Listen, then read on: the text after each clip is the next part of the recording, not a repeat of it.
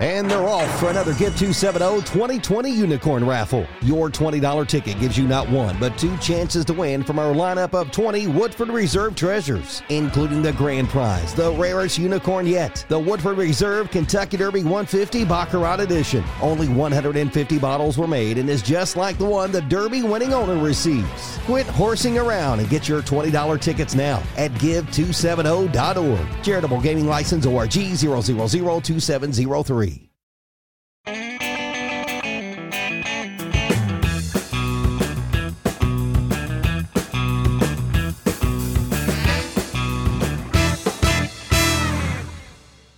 Hey everyone, welcome back to another Whiskey Quickie. And today we're taking a look at a brand new release that's coming from a friend of the show, which, if you might remember, if you've been a, an OG of Bourbon Pursuit, it was on episode 41. There's this guy that came on, his name was Brian Gelfo.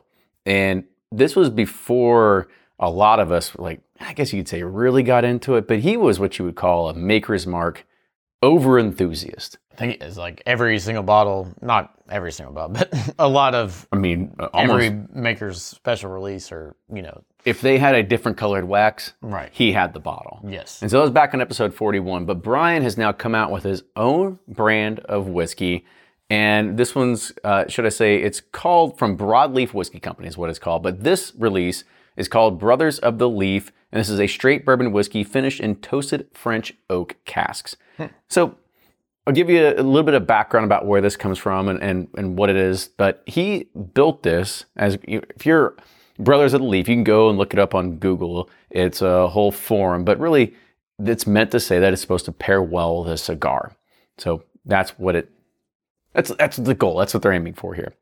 But what he did is he starts off with an Indiana bourbon, which we know that's all gonna be squib, 75, 21, 4, and it's finished again with French toasted French oak cask from the famed Kelvin Cooperage. It's bottled at 115.4 proof. It is non-age stated, but it does have an SRP of $90. All right.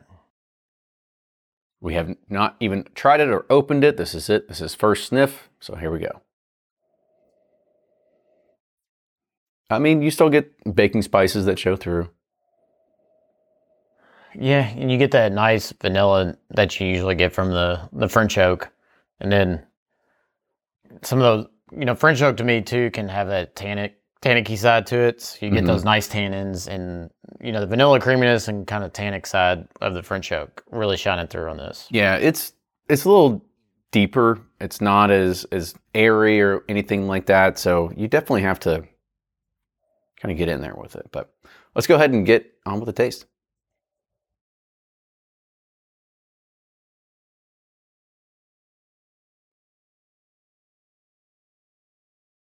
So there's that The French oak kind of French oak really shines. I mean, it kind of starts with some like almost maple syrupy, um, really rich syrupy, then some vanilla, some cream, but then the, the, those tannins really start to really progress as it gets to the mid to back palate. Yeah, uh, for me, I personally really like this over this just straight 75 21 4. Yeah, I think the French oak addition to it brings in another layer of complexity that gives it a much better flavor profile than she would just get on its own.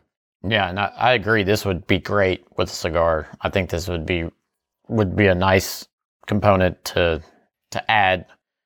And now, you know, my next question is going to be: Is what type of cigar are you going to go with? That's what I'm trying to think. Do I do, do I do a Macanudo? Do I do a Davidoff? I do? I'm, I'm, I'm, like I said, I'm more of a lighter leaf kind of person, Yeah. and so that's that's probably what I would always do. I'd probably do a darker one because this one's got some nice sweet and richness to it that it would balance nicely with this. But Yeah. I don't know. I'm sure Brian would. He, he'll maybe our Sherpa when it comes down to it. Yeah. But like I said, it, it's a it's a really good, approachable whiskey coming from somebody who has been in whiskey for a very, very long time. It's kind of like uh, somebody that is getting into it. They really want to start their own brand. They've got a passion and drive behind it. So congratulations to Brian for being able to put out this first whiskey. And I think what you came out with here is fantastic. This kind of hits exactly the mark that you're trying to do. And I think finishing it in those French oak casks gives it again another layer layer of complexity that really can kind of drive that point home too. Yep. I agree. So let's go ahead and rate it. So on the nose, where you at?